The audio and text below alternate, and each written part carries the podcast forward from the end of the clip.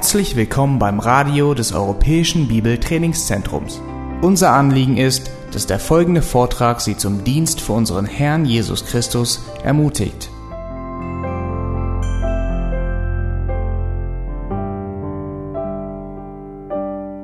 Die Zusammenfassung des Refrains ist wahrscheinlich die Zusammenfassung der ganzen Predigt.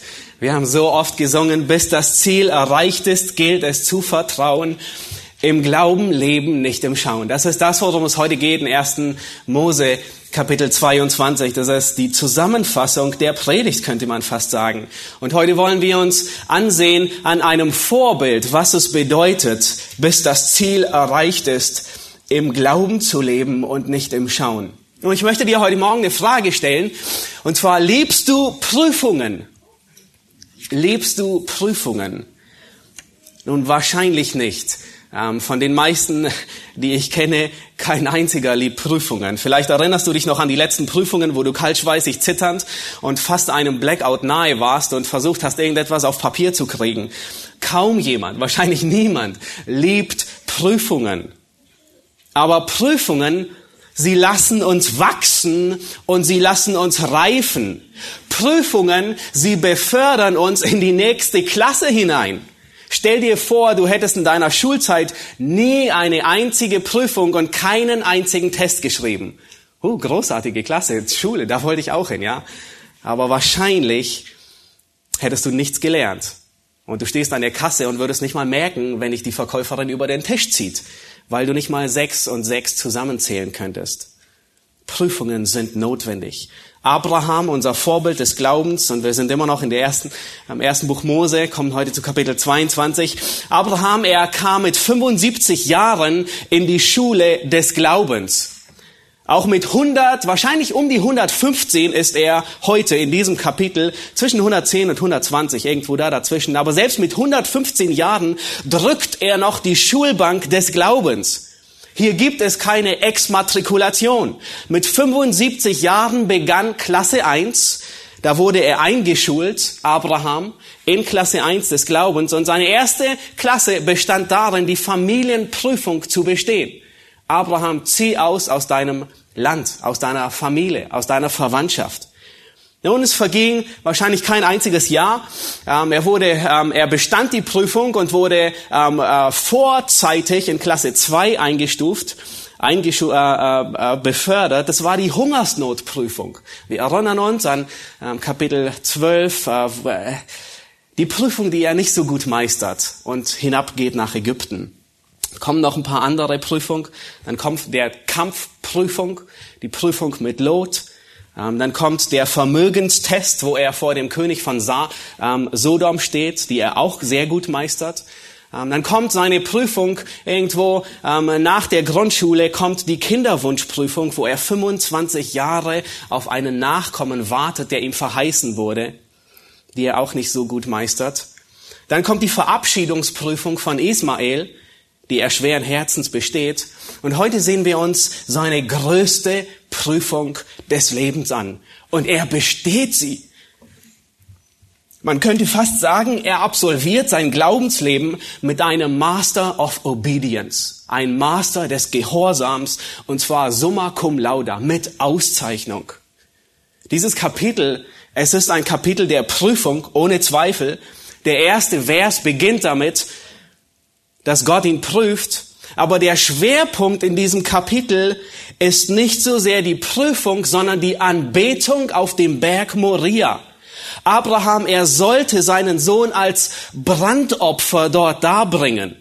Und Abraham selbst nennt dieses Kapitel nicht Prüfung, sondern mittendrin in Vers 5 nennt er es Anbetung.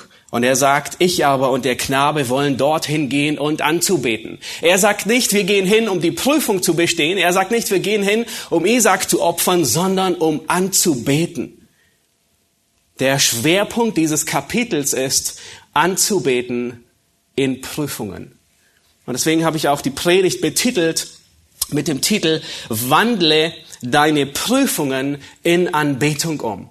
Und was ich möchte, dass wir heute verstehen, ist, dass wir nicht nur darüber nachdenken, Prüfungen zu bestehen in unserem Leben, sondern dass wir neu lernen, etwas vollkommen anderes lernen, nämlich unsere Prüfungen als Anbetung anzusehen. Warum? Und ich möchte vier Gründe aus dem Kapitel aufzeigen. Der erste Grund ist, denn Prüfungen, sie kommen von Gott. Sehen wir in den ersten beiden Versen. Wandle deine Prüfung in Anbetung um, denn Prüfungen kommen von Gott. Der zweite Punkt, wandle deine Prüfung in Anbetung um, denn Prüfung offenbart deine Gottesfurcht. Eine Prüfung offenbart, was in deinem Herzen ist. Schwerpunktmäßig in den Versen drei bis zwölf. Wandle deine Prüfung in Anbetung um, denn Gott hat einen Ausweg für jede Prüfung. Sehen wir im ganzen Kapitel, im Schwerpunkt aber in den Versen 13 und 14. Und viertens, wandle deine Prüfung in Anbetung um, denn dich erwartet die Segnungen Gottes. Den Rest des Teils des Kapitels. Lass uns mit dem ersten ähm, Abschnitt beginnen. Und wir lesen die ersten zwei Verse zunächst. 1. Mose 22, wandle deine Prüfung in Anbetung um, denn Prüfungen kommen von Gott. Das heißt dort, und es geschah nach diesen Begebenheiten, da prüfte Gott den Abraham und sprach zu ihm, Abraham! Und er antwortete, hier bin ich. Und er sprach, nimm doch deinen Sohn, deinen einzigen, den du lieb hast, Isaac, und geh hin in das Land Moria und bringe ihn dort zum Brandopfer dar auf einem der Berge, den ich dir nennen werde. Unser Abschnitt, der beginnt mit den Worten, da prüfte Gott Abraham. Nun, wir wissen, dass es eine Prüfung ist, weil wir die ersten Verse kennen, die Mose niedergeschrieben hat. In diesem Fall ähm, wissen wir mehr wie Abraham. Aber Abraham selbst wusste nicht, dass es eine Prüfung war. Für ihn ist es ein Befehl Gottes, den er hier umsetzen soll und den, den, der extrem schmerzhaft für ihn ist, umzusetzen. Extrem schmerzhaft, diesem Befehl gehorsam zu sein. Gott kündigt Abraham die Prüfung nicht aus, sie, sie überfällt ihn aus heiterem Himmel und das tut Gott bei uns auch nicht. Meistens merken wir erst mittendrin, dass wir in einer Prüfung stehen. Nun, was war der Inhalt dieser Prüfung? Worin bestand die Prüfung Abrahams? Was ist diese letzte, die uns Mose beschreibt in seinem Leben? In Vers 2 sagt Gott, nimm deinen Sohn, deinen einzigen, den, den du lieb hast, genau den, Isaac, und geh hin in das Land Moria und bring ihn dort zum Brandopfer dar. Ismael war bereits aus dem Haus gegangen. Es bestand kein Zweifel, um wen es hier geht. Es handelt sich um Isaac. Und viermal sagt Gott, und er drückt es immer präziser aus. Er sagt, nimm deinen Sohn. Nun, ich habe nur noch einen im Haus. Ja, genau den, deinen einzigen, den, den du lieb hast, Isaac. Der Sohn, der ihn so viel graues Haar gekostet hatte. Der Sohn, auf den er 25 Jahre gewartet hatte. Wegen diesem Sohn hat er gesündigt. Wegen ihm kam es nicht selten zu Spannungen in den Zelten Abrahams, wie wir im letzten Kapitel gesehen haben. Aber dieser Sohn, er ist mittlerweile erwachsen geworden. Er ist ein junger Mann, sehr wahrscheinlich ein Teenager, irgendwo zwischen 13 und 20 Jahren. Er wird im ganzen Kapitel, wird er immer als Knabe bezeichnet und das ist ein Ausdruck, den ein, ein heranwachsender Mann beschreibt. Ähm, wenige Kapitel später wird Josef, also der Enkel ähm, äh, Isaaks, auch mit Knabe bezeichnet, als er 17 Jahre alt war. Und Benjamin, dessen Bruder, auch als Knabe. Also Isaac ist ein jung, heranwachsender Mann. Er ist stark genug, mehrere Kilo Holz auf den Berg hinaufzutragen. Genügend Holz, das ausreicht, um einen Menschen vollständig zu opfern und verbrennen zu lassen. Es war nicht nur ein Kilo. Dieser Sohn war deswegen so wichtig, weil Gott ihm eine große Zukunft versprochen hatte. Von ihm soll ein Volk kommen, das so groß ist wie der Sand am Meer. Und viel wichtiger als das, von ihm sollte der Messias kommen. Das war die wichtigste Verheißung. Dann sagt Gott in Vers 2, bringe ihn dort zum Brandopfer dar. Nun, diese Worte, die müssen Abraham durch Mark und Bein gefahren sein, wie sonst kaum ein Wort, das er gehört hat. Seinen Sohn als Brandopfer? Ein Brandopfer war, man könnte fast sagen, der Sonntagsgottesdienst im Alten Testament. Das Brandopfer, ein Brandopfer wurde dargebracht, es, es versöhnte den Sünder, den Sünder mit Gott. Und Abraham, er war es gewohnt, Brandopfer darzubringen. Er hat mehrere Male Brandopfer dargebracht. In 4. Mose 1, Vers 1 bis 17, ihr könnt die Stelle vielleicht im Hauskreis oder irgendwann nachlesen. Es ist ein Abschnitt, der sehr viel über Brandopfer spricht. Und in diesem Abschnitt, der größte Abschnitt über Brandopfer, da heißt es, damit es ihn wohlgefällig mache vor dem Herrn und für ihn Sühnung erwägen. Das heißt, ein Brandopfer dient dem Zweck, den Sünder angenehm, wohlriechend zu machen vor Gott. Das erste Brandopfer, das dargebracht wurde, lesen wir in 1. Mose 8, als Noah, kurz nachdem er aus der Arche kam, das Brandopfer darbringt. Und da heißt es, genau dieselben Worte werden verwendet und der Herr roch den lieblichen Geruch. Und der Herr sprach in seinem Herzen, ich will künftig die Erde nie wieder mit einer Flut richten. Aber nun sollte nicht ein Lamm das Brandopfer sein, sondern Isaac sollte als Brandopfer dargebracht werden. Ein Brandopfer, es wurde zunächst geschlachtet und anschließend völlig verbrannt auf dem Altar. Und dieser Gehorsam gegenüber dem Wort Gottes war schmerzhaft für Abraham in zweierlei Weise. Erstens, er war der Vater. Jeder Vater hat Zuneigung und liebt seinen Sohn. Er war der lang erwartete Sohn. Aber zweitens gab es noch etwas sehr Wichtiges. Isaac war der Sohn der Verheißung. Ein Kapitel vorher sagt Gott über diesen Isaac, der ihm geboren war, mit Namen. In Isaac soll dir ein Same berufen werden. Das heißt, in Isaac sollte Abraham zu dieser Volksmenge kommen, die wie der Sand am Meer ist, in Isaac. Isaac war der Nachkomme, der Erbe. Von ihm sollte der Messias kommen. Isaac durfte nicht sterben. Er hatte eine Verheißung zu erfüllen. Nun, menschlich gesehen widerspricht sich dies vollkommen. Auf der einen Seite die göttliche Verheißung, Isaac, durch ihn, er wird viele Nachkommen haben und nun soll er ihn darbringen als Brandopfer. Aber Abraham, er beschwert sich nicht über diesen scheinbaren Widerspruch, sondern er vertraut Gott und er gehorcht Gott. Der Autor, er berichtet uns nichts darum, wie Abraham sich fühlte. Nun, erstens, weil jeder Vater weiß, was man empfindet, wahrscheinlich, aber auch, weil es nicht darauf ankommt, wie er sich fühlt, sondern was er tut. Abraham, was er hier tut, ist, Abraham, er nimmt seine Vernunft gefangen unter den Gehorsam des Glaubens. Für Abraham war diese Prüfung vollkommen unlogisch und widersprüchlich. Und weißt du was? Manchmal erscheinen dir deine Prüfungen auch vollkommen unlogisch und vielleicht sogar widersprüchlich. Aber Abraham, er vertraut nicht seiner Logik, sondern er vertraut und gehorcht dem Wort Gottes. Nun, wir haben vorhin in der Schriftlesung in Jakobus 1 den Vers 13 gehört. Und vielleicht sind eure Gedanken auch an diesen Vers gegangen, während wir den ersten, die ersten beiden Verse gelesen haben. Da stand nämlich in Jakobus 1, Vers 13, Niemand sage, wenn er versucht wird, ich werde von Gott versucht, denn Gott kann nicht versucht werden und er versucht selbst zum Bösen und er selbst versucht auch niemanden. Und in unserem ersten Vers, da stand auf, auf der ersten Seite, da prüfte Gott den Abraham. Und wo ist der Unterschied? Gibt es einen Widerspruch? Es gibt keinen Widerspruch. Der Unterschied ist, dass Jakobus von einem Versuchen zum Bösen redet. Und wir müssen zwischen Versuchung und Prüfung unterscheiden.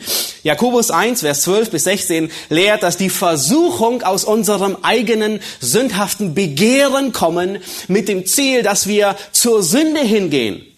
Während Gottes Prüfungen, die kommen, um uns zur Reife zu führen. Die Versuchungen gebraucht der Teufel, um die Sündhaftigkeit in uns zum Vorschein zu bringen. Prüfungen gebraucht der Heilige Geist, um unseren Glauben zum Vorschein zu bringen und den zu stärken.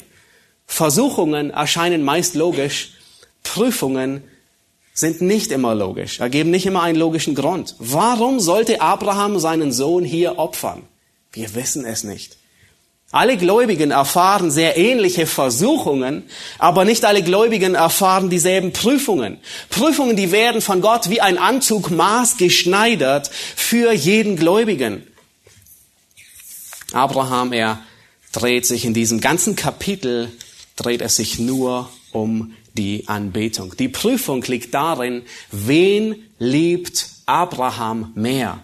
Liebt er Gott mehr oder liebt er Isaac mehr? Das Kapitel beginnt mit der Aufforderung zum Brandopfer. Sechsmal wird von einem Brandopfer gesprochen. Und äh, Abraham selbst spricht von Anbetung. Abraham geht nicht nach Moria, damit er um seinen Sohn trauert. Er geht nicht dahin, dass er sich beschwert, wie schwer doch seine Prüfung ist, die Gott ihm gerade aufgebrummt hat. Er geht auch nicht nach Moria, um dort zu klagen, sondern Abraham geht nach Moria, um Gott anzubeten. Und der Höhepunkt ist nicht die Opferung Isaaks, sondern die Anbetung Gottes. Und diese Sichtweise brauchen wir für unsere Prüfungen. Schaue deine Prüfungen als Anbetung an. Sie kommen von Gott. Und dies widerstrebt uns so sehr. Warum? Weil wenn Prüfungen unser Leben treffen, dann neigen wir zu jammern, wir neigen zu murren, wir neigen mit Selbst, in Selbstmitleid zu versinken, wir neigen zu Undankbarkeit und wir neigen, dass wir uns auflehnen und rebellieren. Aber wenn wir unsere Prüfungen als Anbetung ansehen, eine Möglichkeit, Gott zu ehren, dann tun wir genau das, was Jakobus sagt. Meine Brüder, achtet es für lauter Freude, wenn ihr in mancherlei Versuchung oder Anfechtung geratet. Lass uns weitergehen und wir wollen uns ansehen, wie die Prüfung deine Gottesfurcht offenbart. Abraham, er bespricht sich hier nicht mit Fleisch und Blut, sondern er ist gehorsam. Lass uns Vers 3 lesen. Da stand, Abraham am Morgen früh auf, sattelte seinen Esel und er nahm zwei Knechte mit sich und seinen Sohn Isaac und er spaltete Holz zum Brandopfer, machte sich auf und ging hin an den Ort, den ihm Gott, oh ja, danke, den ihm Gott genannt hatte.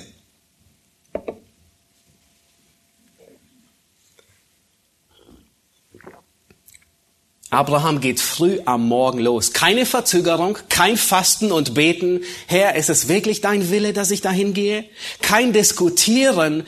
Herr, hast du es wirklich so gemeint, wie du es gesagt hast? Und dies zeigt den gottesfürchtigen Charakter Abrahams. Er zögert nicht, unangenehme und schwere Arbeiten unverzüglich umzusetzen. Und jedes Mal, wenn Gott ihn anspricht, antwortet er mit, hier bin ich. Jedes Mal. Ihr müsst mal durchgehen und sehen. Immer wenn Gott ihn anspricht, sagt er, hier bin ich. Entschlossen nimmt er Isaac mit. Er spaltet an dem Morgen das Holz, das er brauchen wird für Isaac, sattelt die Esel, nimmt seine Knechte und zieht los Richtung Land Moria. Nun, das Land Moria ist eine bergige Umgegend von Jerusalem. Abraham, er startet im Süden in Beersheba und er reist in den Norden, 80 Kilometer Richtung äh, zum heutigen Jerusalem, ganze drei, äh, drei Tagesreisen weit. Mit dem Kamel würde man wahrscheinlich um die 20 Stunden brauchen, wenn man am Stück geht, im Esel wahrscheinlich ein bisschen langsamer.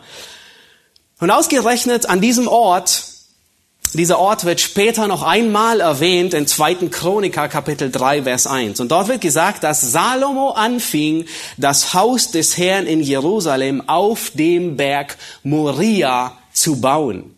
Und es ist kein Zufall, dass Gott Abraham auf diesen Berg schickt, um dort seinen Sohn als Brandopfer darzubringen. Auf diesem, auf diesem Berg sollte Isaac dargebracht werden.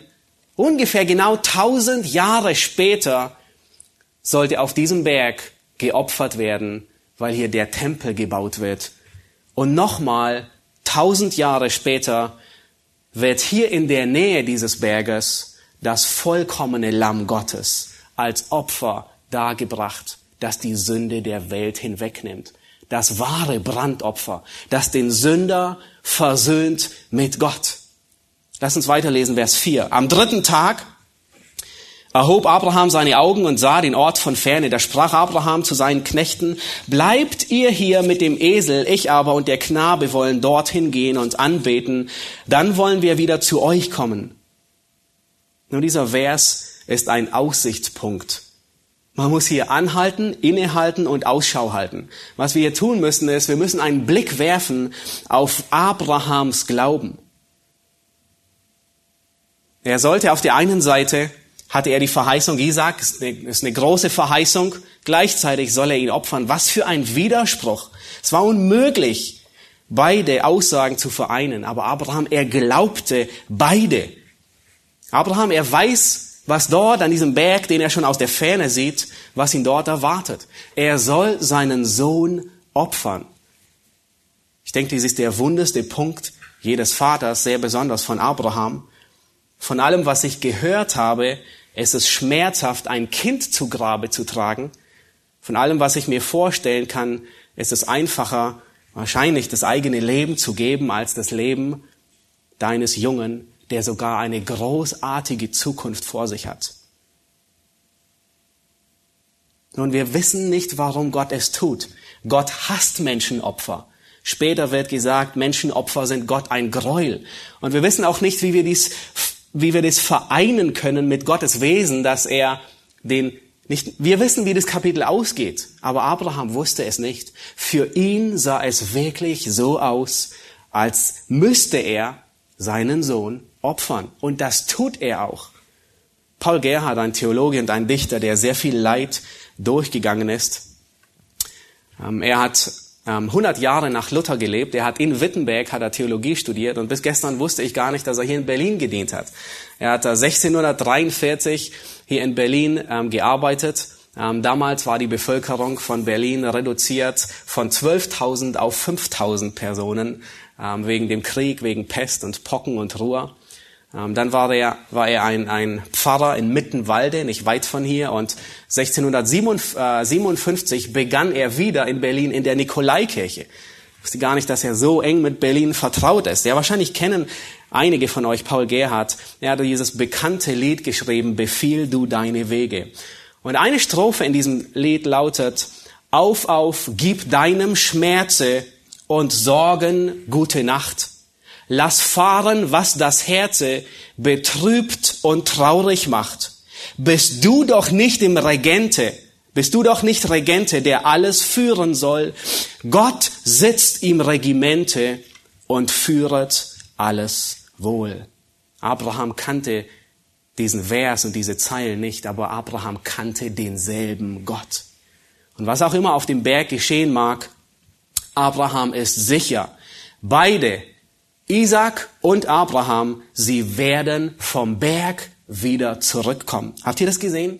Am Ende von Vers 4, da sagt er, und dann wollen wir wieder zu euch kommen. Abraham weiß, was er zu tun hat, und er sagt, wir zwei kommen wieder herunter. Vers 5. Äh, und jetzt Vers 6, ähm, schaut euch Vers 6 an. Und Abraham nahm das Holz zum Brandopfer, legte es auf seinen Sohn Isaac, er aber nahm das Feuer und das Messer in seine Hand und sie gingen beide miteinander. Das Feuer war wahrscheinlich ein Behälter, in dem glühende Kohlen waren, damit er das Feuer auf dem Berg auch anzünden kann. Und dann Vers 7 heißt es, da sprach Isaac zu seinem Vater Abraham, mein Vater. Abraham antwortete, hier bin ich. Selbst zu seinem Sohn sagt er, hier bin ich, mein Sohn. Und er sprach, siehe, hier ist Feuer und Holz, wo ist aber das Lamm zum Brandopfer?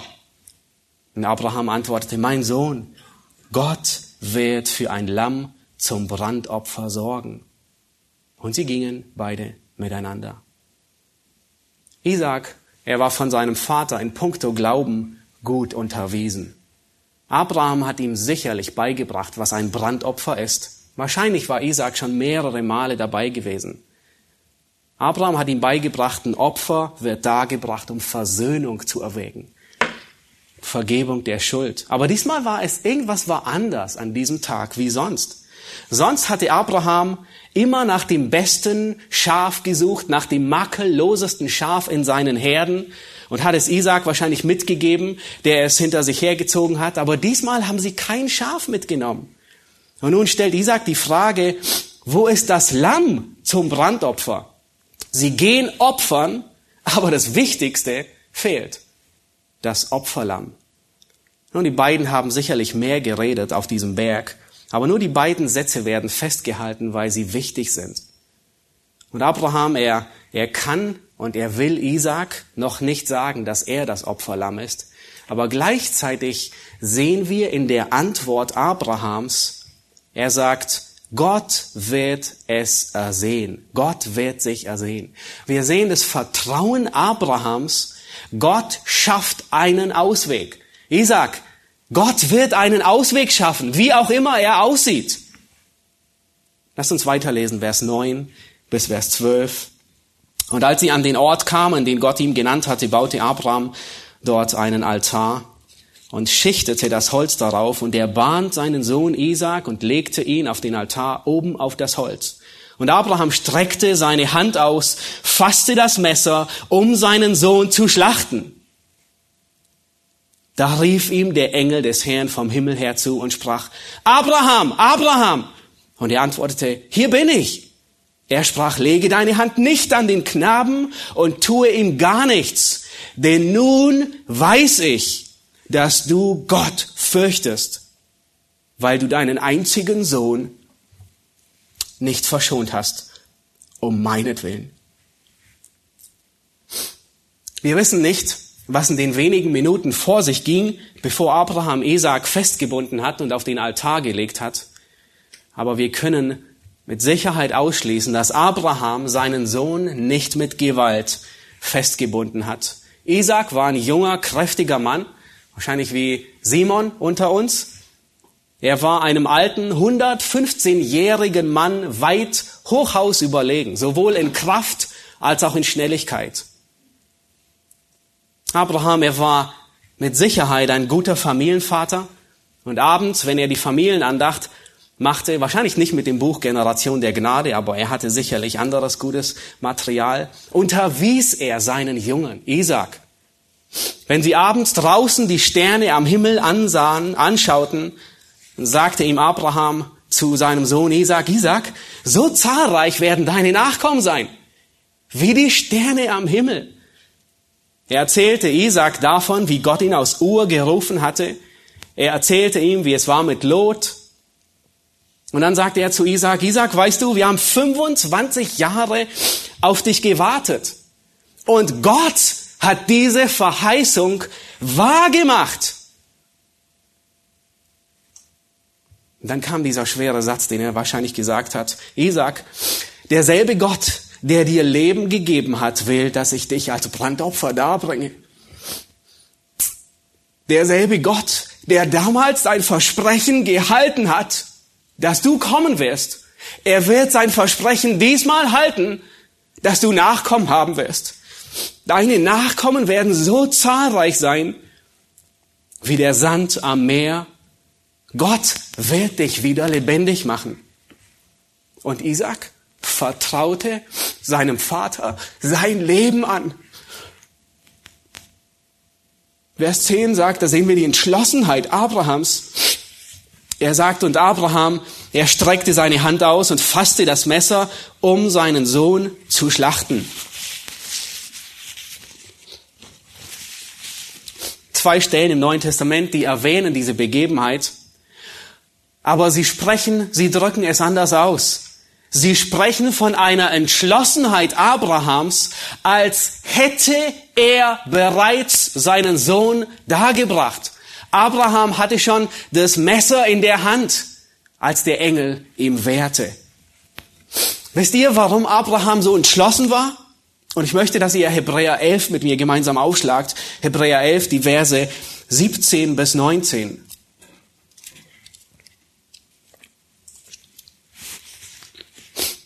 Und in Hebräer 11, in den Versen 17 bis 19, finden wir die Antwort, warum Abraham so entschlossen war.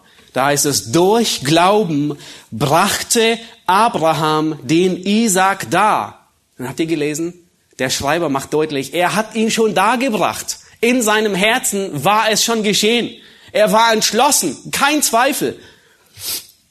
Durch Glauben brachte Abraham den Isaac dar, als er geprüft wurde und opferte den Eingeborenen. Er, der die Verheißung empfangen hatte, zu dem gesagt worden war, in Isaac soll dir ein Same berufen werden. Er zählte darauf, dass Gott imstande ist, auch aus den Toten aufzuerwecken, weil er ihn auch als ein Gleichnis wieder erhielt. Abraham war fest davon überzeugt. Sein Sohn hat die Verheißung, so zahlreich zu sein wie der Sand am Meer. Und wenn Gott jetzt fordert, dass ich ihn darbringe als Opfer, dann muss Gott ihn lebendig machen. Anders geht es gar nicht. Hatte Abraham schon Erfahrung mit Totenauferstehung? Noch nie erlebt bis dahin, nie beschrieben bis dahin. Aber er glaubte. Lass uns Vers 12 lesen. Dann greift Gott ein. Und der Engel des Herrn, er ruft ihm zu und sagt, lege deine Hand nicht an den Knaben und tue ihm gar nichts. Denn nun weiß ich, dass du Gott fürchtest, weil du deinen einzigen Sohn nicht verschont hast um meinetwillen. Nun die wichtigste Frage, warum prüft Gott Abraham? Warum prüft er Abraham? Er prüft ihn, um seine Gottesfurcht festzustellen. Nun Frage, wusste Gott nicht, wie Abraham sein würde? Sicher, Gott ist allwissend. Er wusste von Anfang an, wann er einzugreifen hatte. Warum prüft er Abraham trotzdem?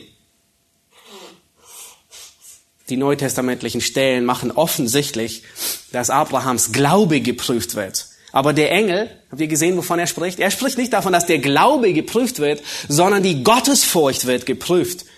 Und die beiden gehören zusammen. Jemand, der glaubt, ist jemand, der gottesfürchtig ist.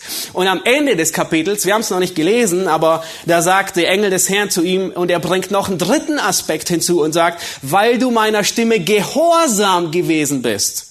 Also wir haben nun drei Aspekte, die alle zusammengehören. Glaube, Gehorsam und Gottesfurcht. Man könnte sagen 3G. Ja, wir leben heute schon im 4G oder LTE-Zeitalter deswegen. Und trotzdem gehören die drei zusammen. Abrahams Prüfung war eine Prüfung des Glaubens, seiner Gottesfurcht und seines Gehorsams. Die drei kann man nicht trennen. Jemand, der gehorsam ist, der glaubt und ist gottesfürchtig. Hier stand nicht nur der Ungehorsam auf dem Spiel, sondern hier stand Gott gegen Isaac auf dem Spiel. Wen liebt Abraham mehr? Wenn es darauf ankommt, wen würde er vorziehen? Gott oder Isaac? Nun, vor allem habt ihr gesehen, was er tun soll? Das ist so sonderbar. Abraham soll seinen Sohn nicht in die Wüste schicken. Abraham, er soll seinen Sohn nicht aufs Missionsfeld zu den Kannibalen schicken sondern was soll Abraham mit seinem Sohn tun? Als Brandopfer darbringen. In anderen Worten sagt Gott zu Abraham, Abraham, das, was dich vor mir annehmbar macht, ist, wenn du dein allerliebstes opferst. Das, was dich vor mir annehmbar macht, ist dein allerliebstes aufzugeben. Und bei ihm war das Allerliebste nicht sein eigenes Leben, sondern sein Sohn. Und er, bei ihm bewahrheitet sich, was Jesus später in Markus 8 lehrt. Denn wer sein Leben retten will, der wird es verlieren. Wer aber sein Leben verliert um meinetwillen und um des Evangeliums willen, der wird es retten. Hier auf dem Berg Moria bringt Abraham seine Liebe zu Gott zum Ausdruck. Hier auf dem Berg Moria zeigt Abraham, wie sehr er Gott liebt. Er, Gott ist ihm höher wie sein Sohn. 2000 Jahre später bringt hier in derselben Nähe von diesem Berg, bringt Gott seine Liebe zum Ausdruck. Und zwar Gott bringt seine Liebe zur Welt zu die, dadurch zum Ausdruck, dass er seinen Sohn opfert, wie Abraham es getan hat. Wir haben in einem der ersten Lieder gesungen, wie tief muss Gottes Liebe sein, er liebt uns ohne Maßen, hat seinen Sohn an unserer Stadt für alle büßen lassen. Er ist das Lamm Gottes. Das nächste Mal, wenn du durch Prüfungen durchgehst, erinnere dich an Abraham. Erinnere dich daran, deine Gottesfurcht steht auf dem Prüfstand. Und die Frage ist, wie reagierst du? Im Glauben, im Gehorsam, in Gottesfurcht? Eine Prüfung, sie bringt zum Ausdruck, was drinnen ist. Eine Prüfung, sie macht sichtbar, was unsichtbar ist. Wie ein Thermometer, das sichtbar macht, wie hoch, wie heiß etwas ist. Oder wie ein Messgerät, das dir anzeigt, ob die Batterien geladen oder nicht geladen sind. Eine Prüfung macht sichtbar, was unsichtbar ist. Aber was so auffallend ist bei Abraham, Abraham hatte ein ungeteiltes Herz. Und das finde ich so beeindruckend bei ihm und ich hoffe, wir lernen von ihm als Vorbild. Er war entschlossen, Gott zu gehorchen. Alles, was Abraham tat, war von Gottesfurcht geprägt. Er erlaubte seinem Herzen keine Abschweifungen, keine Kompromisse, sondern geradlinig gehorsam zu sein. Es war nicht einfach für ihn, aber er tut das, was der Hebräerbriefschreiber in Hebräer 12 sagt. Abraham, er legt jede Sünde, er legt jede Last ab und die leicht umstrickende Sünde. Wisst ihr, woran wir das merken? Dass Abraham entschlossen, ungeteilt war und jede Last ablegt. An diesem Morgen steht er früh auf, anstatt auszuschlafen. Er, er sagt nicht, nun von allen Tagen, an denen ich im Bett bleiben würde, ist dies der, der triftigste Grund. Würden wir wahrscheinlich zustimmen alle. Ich ziehe meine Decke über den Kopf, ich will nur schlafen.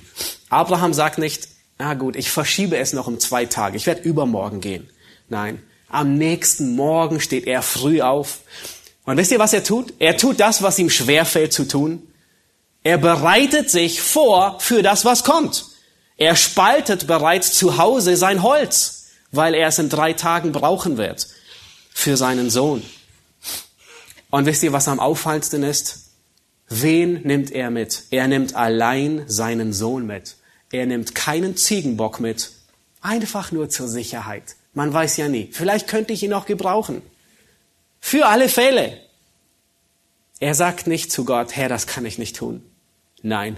Er war entschlossen in seinem Herzen, Gott mehr zu lieben wie seinen Sohn und ihm gehorsam zu sein.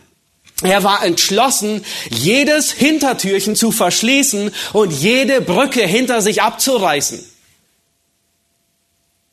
Warum? Nun kommen wir zu der Antwort. Kommt zum dritten Punkt. Wandle die Prüfung in Anbetung um, denn Gott hat einen Ausweg für jede Prüfung. Das war der Grund, warum er jede Brücke hinter sich abreißt. Lass uns Vers 13 lesen und 14 da erhob Abraham seine Augen und schaute und siehe, da war hinter ihm ein Widder, der sich mit seinen Hörnern im Gestrüpp verfangen hatte. Und Abraham ging hin und nahm den Widder und brachte ihn als Brandopfer dar anstelle seines Sohnes. Und Abraham nannte den Ort, der Herr wird dafür sorgen, so dass man auch heute sagt, auf dem Berg wird der Herr dafür sorgen. Nun, ich bin überzeugt, dies ist der Gipfel des Kapitels im wahrsten Sinne des Wortes. Nicht nur, dass Abraham mitten auf dem Gipfel ist, dies ist der Gipfel des Kapitels. Er sagt, der Herr wird dafür sorgen. Nun sind uns diese Worte bereits schon begegnet. Ja, als Abraham mit seinem Sohn den Berg hochstieg, sagte er dieselben Worte. Abraham, er hat es geglaubt und Abraham, er hat es erfahren. Gott hat gesorgt. Gott hat einen Ausweg geschaffen. Nun ist euch aufgefallen, wie Abraham diesen Ort betitelt. Welchen Namen gibt er? Nun, frei andersrum. Wenn ihr dort wärt, an, an seiner Stelle, wie würdet ihr diesen Berg nennen? Und mir fielen da schon ein paar Worte ein. Also ich glaube, mein, mein allererster Vorschlag wäre, der Herr wird bewahren. Oder der Herr ist gnädig. Oder der Herr kommt nie zu spät. Vielleicht würden wir den Berg so nennen. Oder der Herr ist barmherzig. Oder der Herr ist treu. Wann würde jemand diesen seltsamen Namen geben, der Herr wird dafür sorgen? Wenn er es erwartet und erfahren hat. Richtig? Und genau das ist der Dreh- und Angelpunkt in dieser Geschichte. Abraham war felsenfest davon überzeugt, der Herr hatte einen Ausweg. Nun, wir wissen, wie 1. Mose 22 ausgeht. Wir wissen, dass es gar nicht dazu kommt. Abraham wusste nichts davon. Bis zum letzten Augenblick, als er das Messer nimmt und ansetzen will, wusste er nicht, wie es ausgeht. Abraham hatte einen anderen Ausweg vor Augen. Er vertraute Gott, er stellte sich vor, Gott macht ihn sicher wieder lebendig. Aber diese Zuversicht, Gott hat einen Ausweg, diese Zuversicht gibt ihm die Gewissheit und die Entschlossenheit im ganzen Kapitel, die wir im ganzen Kapitel sehen. Ich habe schon erwähnt, nirgends wird erwähnt, wie Abraham sich fühlte, wie es in seinem Inneren aussah. Und wenn wir das Kapitel lesen, es ist, es ist sonderbar. Sein Handeln, alles was er tut, spiegelt keine innere Zerrissenheit wieder, sondern eine feste Entschlossenheit. Alles, was er tut, alles von dem, was wir lesen, spiegelt keinen Zweifel in seinem Herzen wider, sondern eine feste Gewissheit, Gott hat einen Ausweg. Er steht früh auf, er wartet nicht zwei Tage, er, er bereitet das Opfer vor, spaltet das Holz, er nimmt keinen Ziegenbock mit, kein Hintertürchen. Und er wartet auf dem Berg auch nicht noch zwei Stunden und betet und wartet um ein göttliches Zeichen. Nein, er ist entschlossen. Die Zuversicht, mit der sich Abraham in diese, man könnte sagen, die Zuversicht, mit der sich Abraham in diese Prüfung hineinstürzt, kommt von der Überzeugung, der Herr kennt den Ausweg und der Herr schafft den Ausweg. Und dies hat eine große Bedeutung für die, an die Mose die ersten Zeilen dieses Kapitels niederschrieb. Mose schrieb diese Begebenheit nieder während der Wüstenwanderung. Und diese Begebenheit sollte die Israeliten ermutigen, auf ihren Prüfungen auf Gott zu vertrauen, dass er den Ausweg schafft. Sie sollten sehen, das ist unser Vater Abraham, nicht nur unser leiblicher Vater, auch unser geistlicher Vater. Und in 5. Mose 8, Vers 2, ich kann euch die Stelle notieren für die Hauskreise, ähm, da sagt, ähm, da sagt Gott genau dasselbe. Er sagt zu, zu den Israeliten, du sollst den ganzen Weg gedenken, den der Herr dein Gott dich geführt hat, um dich zu demütigen, jetzt kommt's, um dich zu prüfen, sagt Gott zu Israel. Das heißt, warum hat Gott Israel diese 40 Jahre durch die Wüste hin und her geschickt? Er sagt, um dich zu prüfen, damit offenbar würde, Entschuldigung, was in deinem Herzen ist ob du seine Gebote halten würdest oder nicht. Das heißt, die Prüfung Israels in diesen 40 Tagen Wüstenwanderung, welchen Zweck verfolgt die? Genau denselben Zweck wie bei Abraham, um zu zeigen, was im Herzen drin ist. Die Gottesfurcht und den Gehorsam Israels zu demonstrieren. Nun, wie machte sich das Volk Israel so? Nicht wirklich wie ihr Vater Abraham. In keinerlei Weise. Sie waren noch nicht einmal aus Ägypten ausgezogen, begannen sie am Roten Meer zu murren. Kaum waren sie drüber und sie haben gesehen, dass Gott wirkt, sind sie kurz davor, Mose zu steinigen. Dann murren sie, weil sie nicht genug Wasser haben. Eine Prüfung nach der anderen lässt Gott sie durchleben und erweist sich als großartig und sie lernen nicht. Was kommt zum Ausdruck? Null Gottesfurcht, null Glaube, null Gehorsam. Und dann murren sie wegen den Riesen im Land, wegen dem Manna. Gott bringt nur zum Ausdruck, was in ihrem Herzen war. Und Paulus ja sagt in 1. Korinther 10, all diese Dinge sind uns als Vorbild geschrieben, für die das Ende der Weltzeit gekommen ist. Und diese Wahrheit, sie ermutigt uns in Prüfungen. Dies hat Abraham zum Ausharren getrieben. Gott kennt und Gott schafft den Ausweg. Und das ist dieselbe Wahrheit, die Paulus in 1. Korinther 13, Vers 13 lehrt, wo er sagt, Gott wird mit jeder Versuchung den Ausweg schaffen, dass ihr ihn ertragen könnt. Diese Wahrheit war es, was Abraham stärkte und diese Wahrheit war, was Abraham motivierte. Aber Abraham, er stellte sich den Ausweg irgendwie anders vor. Er dachte, dass Gott ihn von den Toten auferweckt. Und der Ausweg, der ist der Ausweg, den Gott einplant, auch in deinem Leben, der ist nicht immer so, wie du es dir vorstellst. Die drei Männer im Feuerofen, als sie vor Nebukadnezar stehen, sie wissen, da ist ein Ausweg. Aber sie wissen, es gibt zwei Türen. Die eine Tür ist, Gott rettet uns aus deiner Hand und die andere Tür ist, wir sterben. Aber es ist auch ein Ausweg. Für manche war der Ausweg die Fahrkarte nach Hause. Nicht zu ihrem irdischen Zuhause, sondern für manche ist der Ausweg die Fahrkarte ins ewige, in die ewige Heimat. Der Hebräerbriefschreiber erinnert uns, dass manche zersägt wurden. Nun, man, man geht davon aus, dass es wahrscheinlich Jesaja war. Manche werden hingerichtet, wie William Tyndale. Für ihn endete die Prüfung mit einem Ausweg. Aber der Ausweg war eine Beförderung nach Hause. Manchmal ist der Ausweg geduldig, sich unter die Hand Gottes zu demütigen. Paulus, er bittet dreimal, dass Gott den Stachel in seinem Fleisch wegnimmt. Und Gott sagt ihm, lass dir an meiner Gnade genügen. Er weiß, da ist ein Ausweg. Er hat selber gelehrt im ersten Korintherbrief. Und der Ausweg für Paulus heißt, sei ausdauernd. Da meine Gnade genügt in deiner Schwachheit. Wir denken an Joni Erickson Tada, eine junge Frau, die durch einen Sportunfall querschnittsgelähmt ist. Sie lebt immer noch. Für sie bedeutet der Ausweg eine lange, lange Leidenszeit, Wartenszeit, aber in der sie dennoch Gott verherrlicht. Der Ausweg, den Gott schafft, er entspricht nicht immer unseren Vorstellungen. Aber was wir nötig haben, ist Hebräer 6, Vers 11, wo der Hebräerbeschreiber sagt, wir wünschen, dass jeder von euch denselben Eifer beweise. Und wahrscheinlich, vielleicht denkt er hier an Abraham, dieselbe Entschlossenheit, dass ihr die Hoffnung mit voller Gewissheit festhaltet bis ans Ende. Diejenigen, die auf Gott vertrauen, sie werden nicht zu Schanden werden.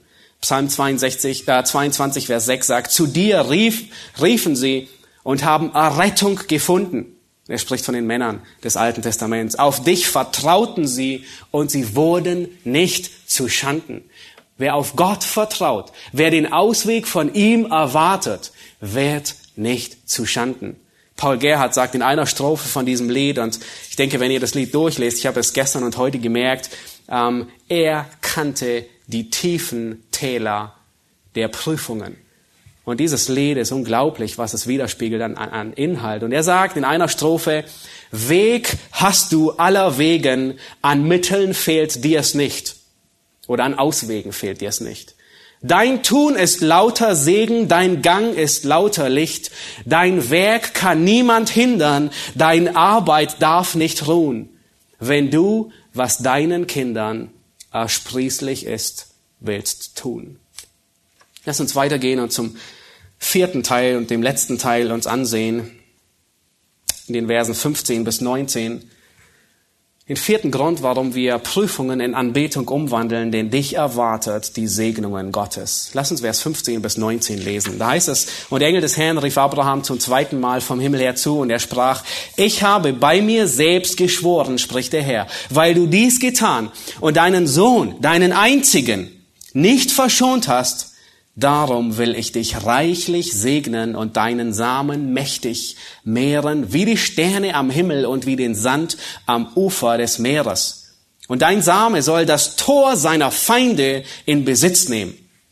Und in deinem Samen sollen alle Völker der Erde gesegnet werden, weil du meiner Stimme gehorsam warst. Hier haben wir das dritte G.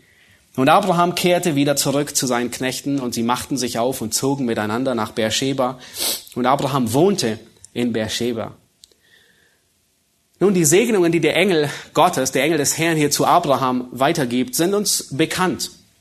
Sind bekannte Worte. Gott wiederholt seine Segnung hier an Abraham, die er schon einmal gegeben hat. Aber diesmal fügt er noch etwas hinzu. Er sagt, dein Same soll das Tor seiner Feinde in Besitz nehmen. Und die letzten Verse, die ich ähm, auch Grund wegen der Zeit nicht mehr lesen werde, die letzten Verse in diesem Kapitel, das Ende von 22, sie berichten über eine gute Botschaft aus fernem Land. Abraham erfährt dann, wenn er, als er zurückgekommen ist in Beersheba, dass Gott seinem Bruder Nahor eine große Familie geschenkt hat. Insgesamt zwölf Söhne von seiner Frau Milka, ist nicht die Schokolade, und von seiner Nebenfrau. Nun, sehr beachtenswert, dass sein Bruder vor ihm zwölf Söhne hat. Abraham, er muss noch auf eine große Familie warten und Geduld lernen. Nahor, er wurde ähm, bereits in Kapitel 11 erwähnt vor der Geschichte Abrahams und er wird jetzt erwähnt gegen Ende der Geschichte Abrahams. Und das deutet an, dass Abrahams Zeit langsam zu Ende geht. Im nächsten Kapitel, in Kapitel 23, da wird berichtet, wie Abraham stirbt äh, Sarah stirbt und Abraham sie äh, zu Grabe trägt. Kapitel 24, da wird, äh, unternimmt Eliezer eine Reise zu Laban, zu, ähm, nach Haran, um eine Frau für Isaac zu bringen. Und er kommt ausgerechnet in das Hause Betuels und er bringt Rebekka, und sie wird in diesen Versen auch erwähnt, er bringt Rebekka als Frau für Isaac mit. Und dann endet Kapitel 25 ähm, mit Abrahams neuer Ehe. Es sind noch wenige, einige Jahre, die er doch noch lebt. Er sieht sogar seine ähm, Enkelkinder, ähm, Esau und Jakob. Und dann stirbt Abraham mit 175 Jahren, Kapitel 25. Nun, Isaac, er hat nach diesem Vorfall auf dem Berg, Moria, kein Kindheitstrauma. Vielmehr ist sein Glaube gefestigt. Wir lesen später im Verlauf von seinem Glauben, dass er im Glauben betet für seine Frau, weil sie keine Kinder hat und die Verheißung, die steht immer noch aus. Er opfert im Glauben, Kapitel 26, und er stirbt im Glauben. Und selbst die Diener, die tragen keinen Schock davon, von diesem Ereignis. Sie imitieren sogar Abraham. Sein Diener Eliezer, als er zwei Kapitel später eine Frau suchen soll, imitiert denselben Glauben an den Gott Abrahams. Nun, Gott nannte Abraham keinen Grund für die Prüfung. Wir wissen nicht, warum Gott Abraham prüft. Er gibt keine Erklärung. Wir verstehen auch nicht, wie die Opferung Isaaks mit der Güte Gottes vereinbar ist. Aber Gott steht nicht auf der Anklagebank. Gott muss sich nicht rechtfertigen. Er steht auf dem Thron und nicht auf der Anklagebank. Gott ist uns keine Erklärung schuldig, warum er Prüfungen in unser Leben bringt. Und manchmal heftige Prüfungen. Gott hat Hiob nicht erklärt, warum Hiob so unglaublich stark gelitten hat. Nun, wir wissen von dem Duell in der unsichtbaren Welt. Hiob wahrscheinlich nicht. Aber am Ende des Buches gibt Gott Hiob keine Erklärung, warum er all das über ihn gebracht hat. Das Einzige, was wir wissen, ist, dass Prüfungen uns wachsen lassen und uns in die nächste Klasse befördern. Jakobus lehrt es in Jakobus 1, Vers 4, wir haben es gelesen, dass standhaftes Ausharren ein vollkommenes Werk in uns tut. Damit wir im Glauben wachsen, muss der Glaube trainiert werden. Es ist wahrscheinlich so wie im Fitnessstudio, wenn deine Muskeln an bestimmten Stellen wachsen sollen, dann müssen sie immer und immer wieder bewegt werden. Und das ist, was Gott mit uns tut. In Jakobus 1, Vers 12 sagt er, glückselig ist der Mann, der die Anfechtung erduldet, denn nachdem er sich bewährt hat, wird er die Krone des Lebens empfangen, welche der Herr denen verheißen hat, die ihn lieben. Prüfungen, sie qualifizieren für die Krone des Lebens. Und dies ist fast eine Seligpreisung, die Jakobus hier tut. Prüfungen, sie sollen uns zur Reife führen. Das Ausharren können wir nicht überspringen. Du kannst nicht andauernd Prüfungen ähm, verpassen, weil du krank bist und erwarten, dass du in die nächste Klasse kommst.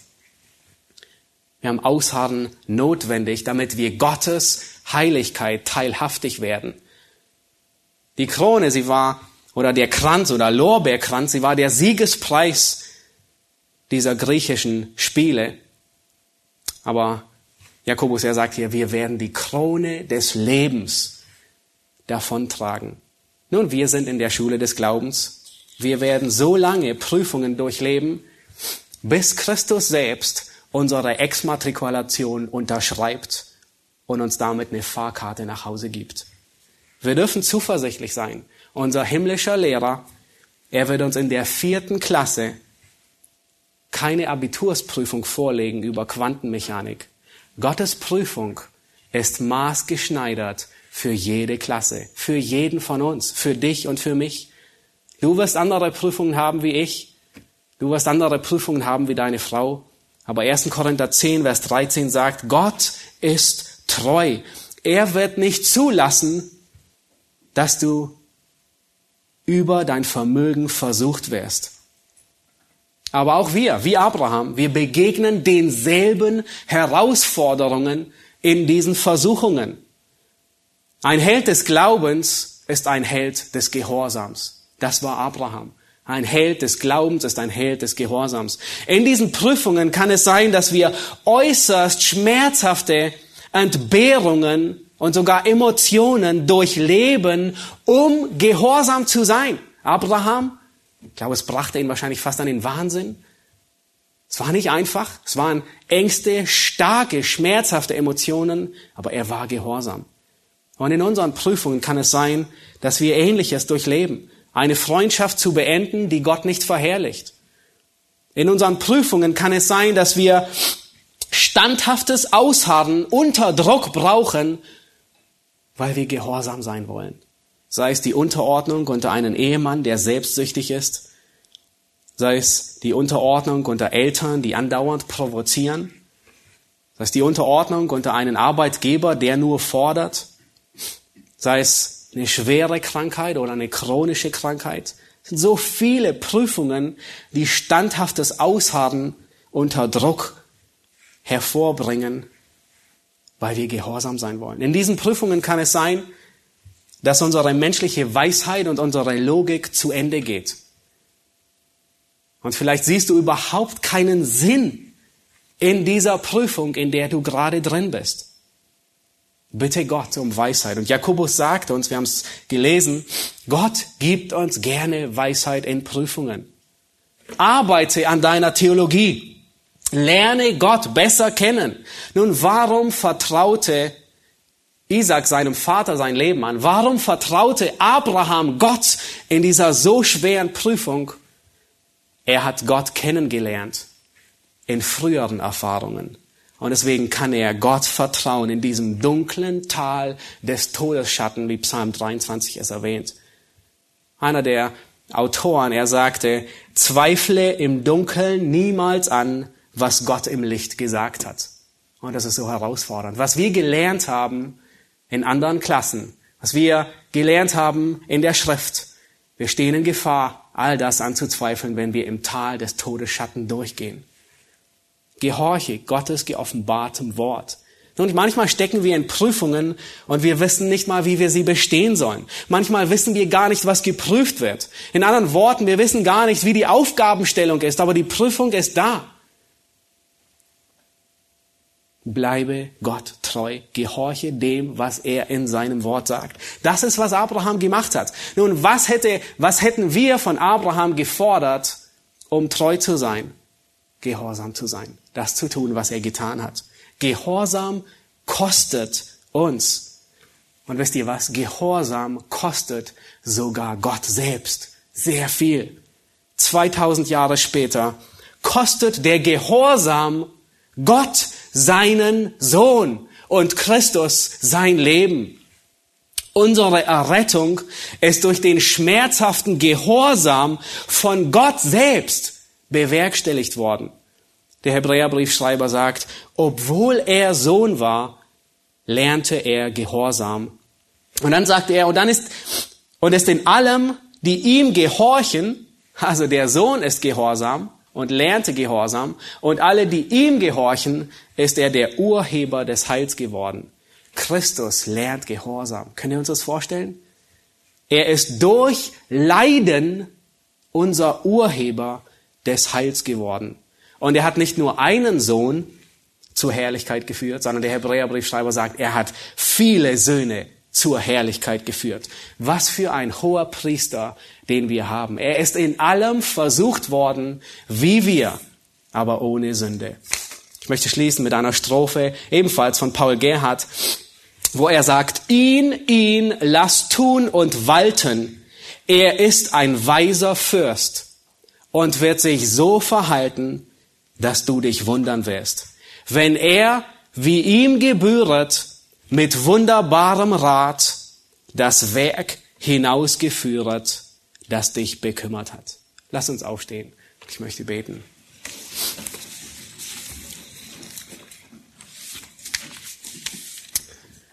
Himmlischer Vater, wir danken dir für dieses großartige Kapitel, wo wir in Abraham ein Vorbild des Glaubens sehen. Herr, wir haben eine so große Wolke von Zeugen um uns herum, die alle eins gemeinsam hatten. Sie haben im Glauben gelebt und nicht im Schauen. Und Herr, das haben wir notwendig, jeder von uns. Herr, du führst uns durch Prüfungen, jeden Einzelnen, bis wir aus diesem Leben, aus der Schule des Glaubens ausscheiden werden. Herr, deine Prüfungen sind maßgeschneidert. Mit jeder Prüfung, die du über uns bringst, schaffst du den Ausweg. Herr, und das gibt uns Hoffnung. Es gibt uns Ermutigung, dass du den Ausweg bereits schaffst, Herr, wie wir es in diesem Kapitel gesehen haben. Herr, lass uns lernen, dass wir nicht nur Prüfungen bestehen wollen mit Hängen und Würgen, sondern hilf uns zu lernen, dass wir Prüfungen gebrauchen, um dich anzubeten, um dich zu ehren, zu zeigen, dass wir dich mehr lieben wie alles andere. Amen.